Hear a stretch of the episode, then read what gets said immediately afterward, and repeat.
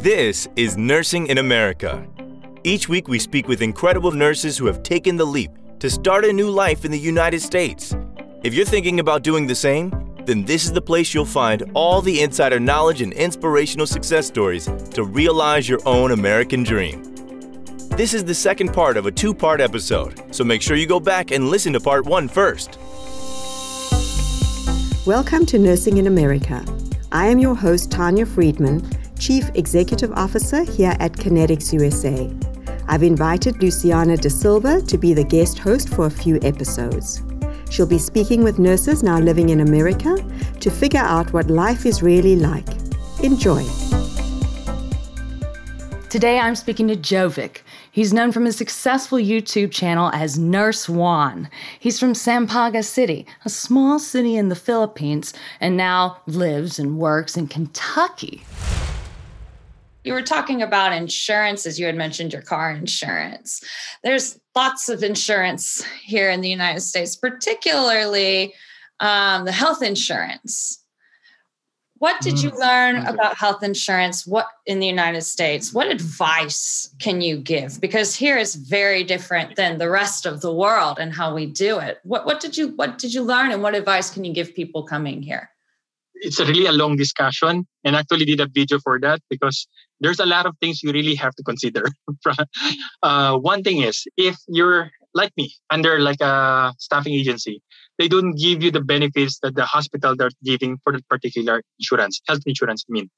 Uh, like for us, they gave us three options, like A, B, and C with different deductible. It's like $1,000, $3,000, and $5,000. So the cheapest out of them is the 5,000 deductible. And for me, being a new nurse here in the US, I didn't know what those terms mean, like what deductible is, what copay is, what uh, co-insurances. So for me, it's like, I don't know. I don't know what to choose. So I ended up just getting the cheapest one. And and honestly, after doing that, it's like, oh, I have to pay five thousand dollars if I get admitted. It's like, oh, five thousand is really a big chunk of money for me. so even when I got sick here, when I had a COVID back home, um, when I had a COVID, I actually fainted here. And when I went to the bed, I was thinking about uh, insurance and deductible. I have to pay five thousand dollars. So I don't want to go to the hospital.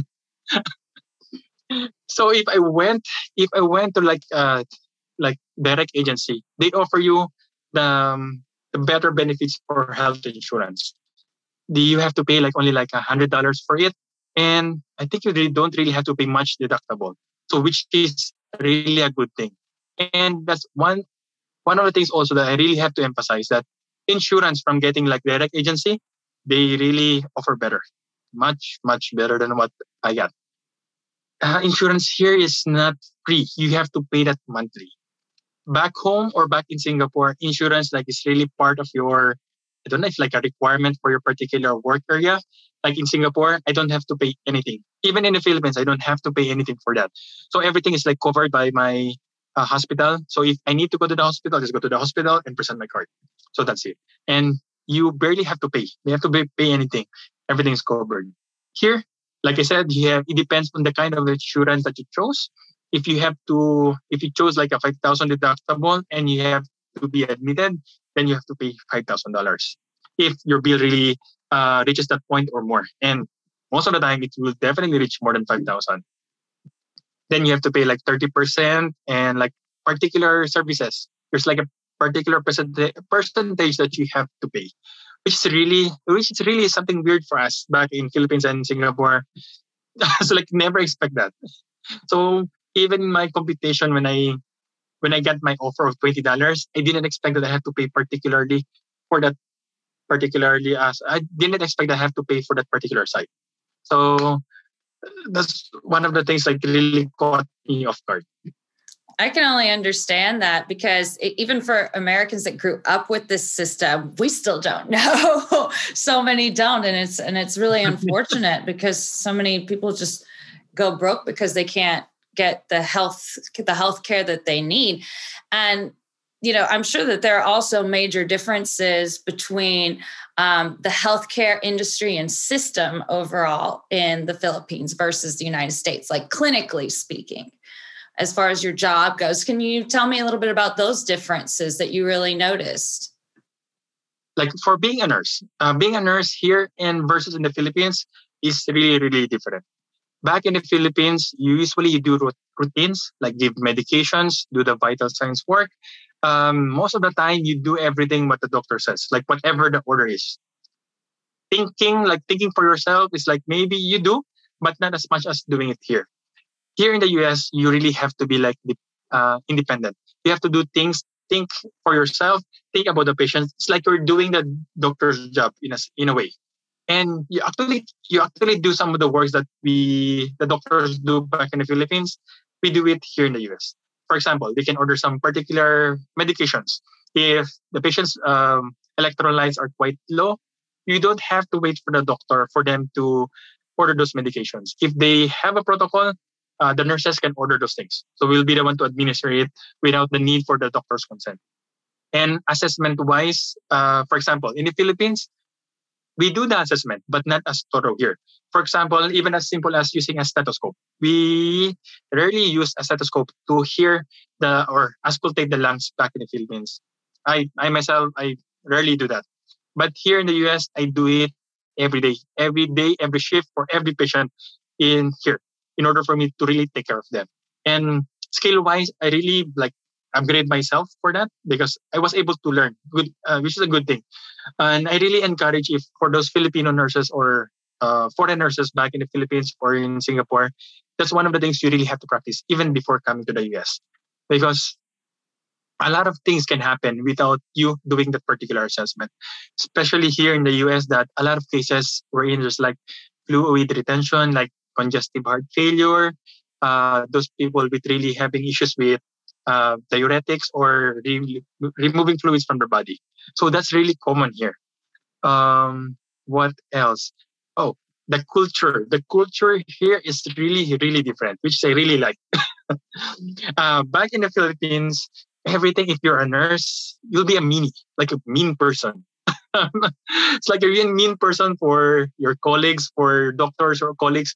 You'll be like questioning, questioning everything that you do. Is like, are you doing is correct? Did you do this? Did you do that? Are you sure? Something like that.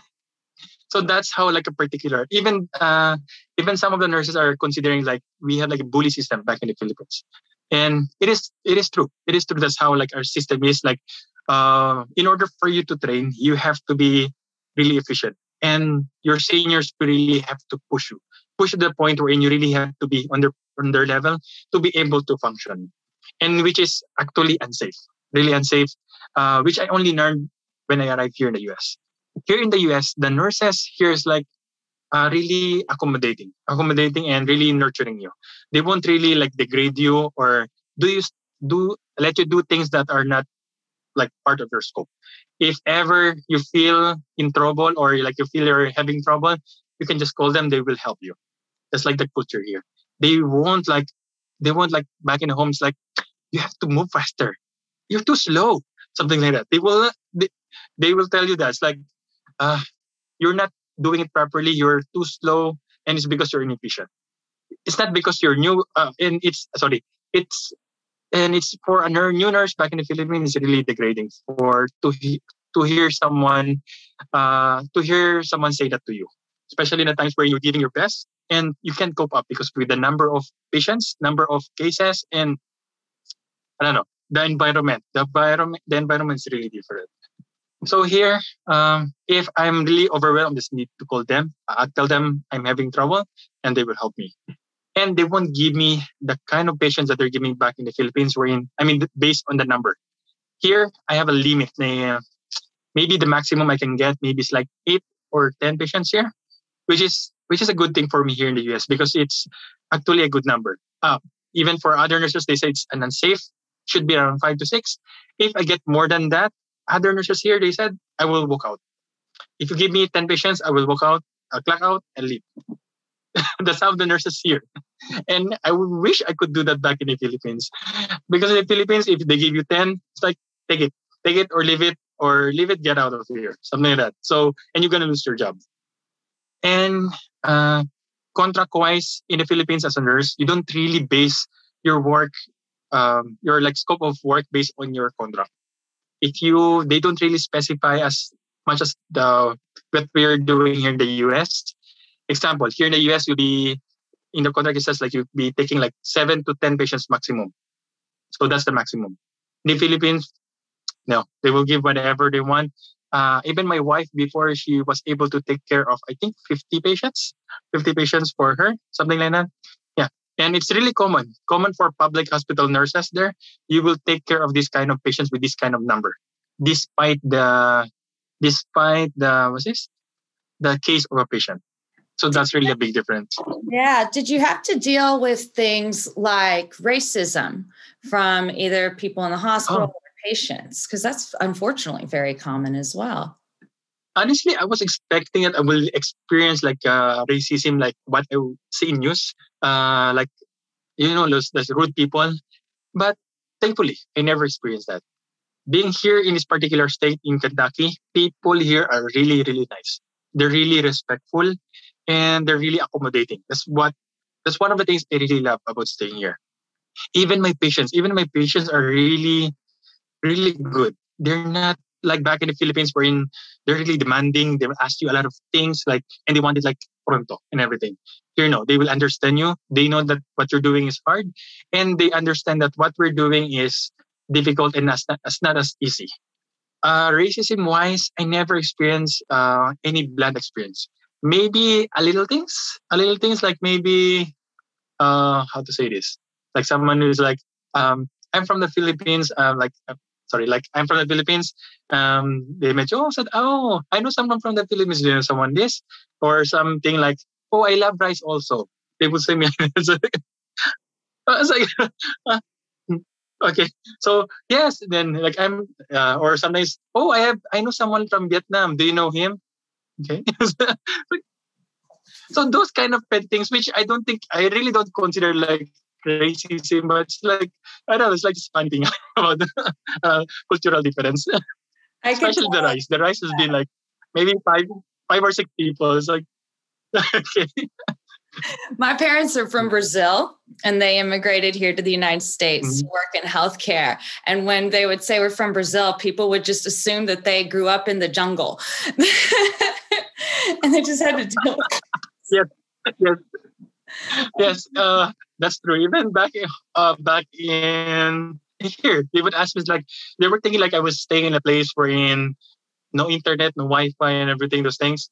So they were really thinking I'm from like a rural place, like a really poor country. I, uh, I said if I'm comparing my city here in the here in the Kentucky versus my place in like in Manila, we have a lot more things there. a lot more a lot more things there. There's like more more upgraded things. Absolutely. So uh, there's a, it is it is like a busy busy city.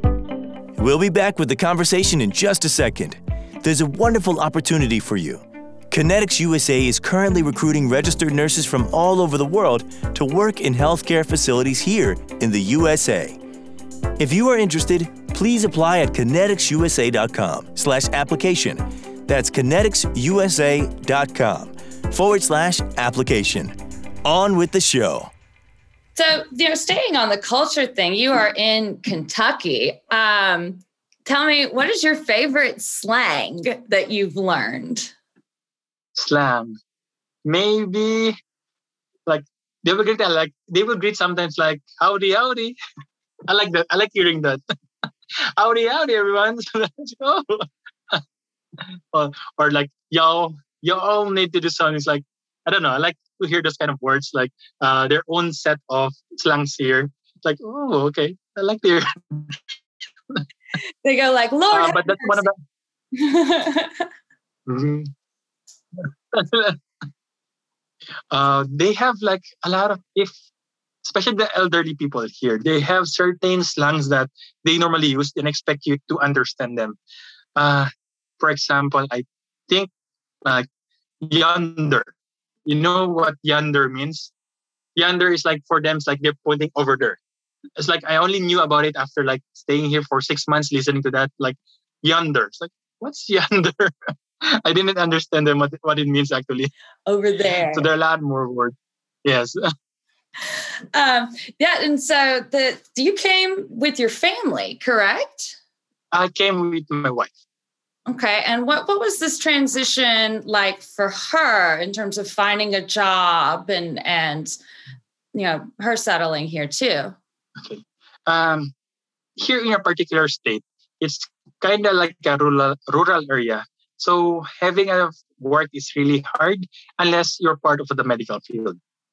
Unfortunately for my wife, she was not able to get the NCLEX yet, NCLEX yet back home. So when she came up here, she tried applying a lot of things through the internet, through like maybe phone uh, phone work. Unfortunately, it didn't work out. It wasn't as easy as, as we think it would be. Then working but she had a lot she had a lot of options like working if you wanted to like she would work in walmart she would work in like a big lots and those kind of or like a restaurant she could work on those things if she wanted to uh, but she preferred to work in a medical uh, field. So what we did is she worked as like a sitter. That's what was uh, available back in the hospital. She worked as like a sitter prn and which which worked for us because she didn't have to work like continuously. We she actually stays at home, takes care of me, like cook food for us, cleans the house. So she didn't really have to work, but she still wanted to get some income a little bit until she could get her NCLEX. So for her, uh, she had to take the NCLEX here. And because of the pandemic, it caused a lot of delays. Delays for the documents and processing and everything. So for now, she got she she's applying for a particular hospital and we're just waiting for her to be able to start working and she definitely won't have the same rate as mine that's that's wonderful that that she's actually like that that she was able to take the NCLEX and and do putting all of that together and and making her life mm-hmm. here as well. How long have you been in the United States? When did you come? Um, I arrived April 6th. No, no, sorry, April, May, June, July. July 16th. I arrived here July 16, 2019. I've been here for almost two years now. Okay, so then you came before the pandemic. Yes, before the pandemic. Few months, few months before the pandemic. and what has it been like working in a hospital during this time? Um, for me, it's really something new. Um, never seen this kind of problem in back by working tenure as a nurse. So like there's one time wherein I think there's like 14 people who died under my care or under our care in our unit uh, within one month, which is really something new for me. Because for me, um, for my 10 year period or more, I think I could only count how many people died in my hands. And most of them died because of maybe like a DNR or like terminal cases. But these people who died because of the COVID like seeing them die is like an instant it's like it's like a big blow for us so it, it's really not common um, especially the younger ones uh, which we never expected that they will like die and that's the thing with the covid because you will never know sometimes some of the patients who are about to be discharged they ended up dying maybe during that day because of particular clots uh, especially in the heart or maybe like on the lungs or ending up going to the icu and eventually passing on after which so which is really which is really an eye opener for me. It's like life can be can go as quick as that. But now it's getting better. It's definitely getting better with having with the vaccine. The cases are going down and we're having milder cases because of the vaccine also. So which is a really a good thing. And I'm really looking forward to getting over this COVID phase. I'm really looking forward to traveling again. Yeah. Well, speaking of traveling, have you been able to see much of the United States at all? Have you done any traveling? All right. Where was your favorite yes, place? Uh, uh, definitely, I went to Tennessee. Tennessee is the best place for me to go. Uh, we went there, I think, twice or three times. The first time we went there, we went to do a ski, like a like a ski thingy, uh, like you know the snow, like ski. So that's the first time for us to do like a ski and experience really a, like a thick snow and everything. So that's the first thing for me. I really enjoyed doing that, and it was tiring. it wasn't as it wasn't as like easy as I think it was, and I had to fall out a lot of times before I could really like like do what I see in TV, just to get the just to, to get the clip that I want. Like I know how to ski. so I had to fall out of times. And also, there's one park in Tennessee in uh, Pigeon Forge. Uh, there's like a, like a lot of amusement parks there, and it was really nice. And it was cold, and the ambience was really perfect. It was a time before the COVID hit, so it was a good place to to get along, and I really enjoyed. Unfortunately, uh, because of COVID, we can't do much travel anymore. Uh, but even before that, I even went to Pennsylvania and New York. Where else did we go? Um, I think I went to Ohio. But most of the thing that really struck me most is maybe it's Pennsylvania and oh sorry, it's Tennessee, definitely. Tennessee is like the best place for me to uh, to go and enjoy myself. Like really have like a vacation, mini vacation. My uh, parents live in East Tennessee, actually, in Johnson oh. City. So it's like uh, an hour, 15 minutes north of Pigeon Forge. And that's where Dollywood is. Yeah, yes. the, the, amusement park there from Dolly Parton. Yes, yes, yes. Uh, we weren't able to go there because at the time it was closed. I don't know why they were closed at the time. So we were planning to go back then. But COVID, so we have to wait for everything to finish first okay. Well, I do. I have one last question for you. Is that if you could give advice to a nurse that's coming to the United States, they're nervous, they don't know what to expect. If you could give one piece of advice, what would that be? Um, definitely do your research. That's the best thing you can do in order for you to prepare. Uh, research is everything. Like watch a lot of videos, a lot of information, get through YouTube. They can really be helpful. Uh, even the smallest things you can find, especially for someone new in a foreign land, these things are really stressful. So getting first-hand information from people who are already here would really ease the transition for you. And getting tips from them will definitely make your life better coming to the US. Wonderful. Well, do you have anything else you want to add? Um, I think that's it um, for new beginners, watch my blog. Just kidding. yeah, absolutely. Plug your show. Absolutely. All right. Thank you so much for your time. When it was lovely to speak with you, and thank you for sharing your story with me. And I know that it's going to be really, really powerful for anybody that that hears it and be helpful too. Thank you so much. You're welcome. I'm happy to be able to help anyone. especially yeah. I'm someone who, uh, who had the same experience with me. So I don't want them to experience whatever I experienced. So I want them to bet. I want them to have a better, better transition. Exactly, and and you already are. So thank you again. Take nice care. talking with you. You too. Bye bye. If you enjoyed the episode, go ahead and hit the follow button on your podcast player and leave us a review. Connetics USA is currently recruiting registered nurses from all over the world to work here in the USA. We offer direct hire, meaning you will be sponsored and hired directly by American healthcare facilities. If you're interested, please apply at conneticsusa.com slash application. That's conneticsusa.com forward slash application. Thank you for listening. Tune in next week for more incredible conversations.